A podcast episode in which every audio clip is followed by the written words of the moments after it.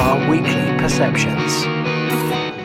How are you doing? This is Simon Scholes here from the Social Media Podcast. I run Perception Studios. I'm the creative director and founder of the business, and we're an award-winning visual marketing agency uh, specialising in creating campaign content that is truly bespoke and gives a really great overview of what you do as a business, um, but also helps get your products out there and all sorts of stuff. If you want to talk to us about it, get in touch with me. I'd be more than happy to have a chat. Uh, however, these little podcasts, these little tidbits I'm doing every single day, are just little tips that you can take away and start using on your social media. For example, eight hours.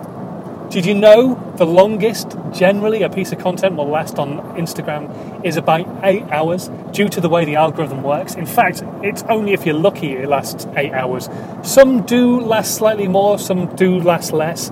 Mostly they last less time because, as you will know with social media, it's not in chronological order. It's in algorithmic order, which basically means Instagram have decided what you should be seeing in your feed because of the way that you use the product itself. What you're liking, what you're commenting on, what you're maybe re Instagramming, all that kind of stuff. So, for you to make sure that you're getting in front of your audience, hopefully on a semi regular basis, you need to be looking at the eight hour rule, which is basically trying to post content three times a day because eight hours, 16 hours, 24 hours.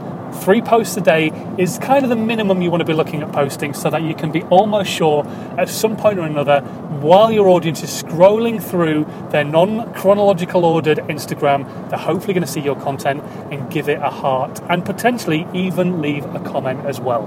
So remember that. Eight hours is the amount of time a piece of content, if you're lucky, will last on Instagram to start posting three times a day. It's a great place to start. Three lots of content every single day, giving that value all day long you will smash it. It's not going to happen quickly, you're not going to grow an audience overnight, so don't expect this to be a magic pill, but it will help you grow an audience over time. So start doing it today. Hopefully, you got some value out of this. Thank you very much for listening. Don't forget to share it around with people that you know, and I will catch you next time for another social media podcast. This podcast has been a Perception Studios UK production.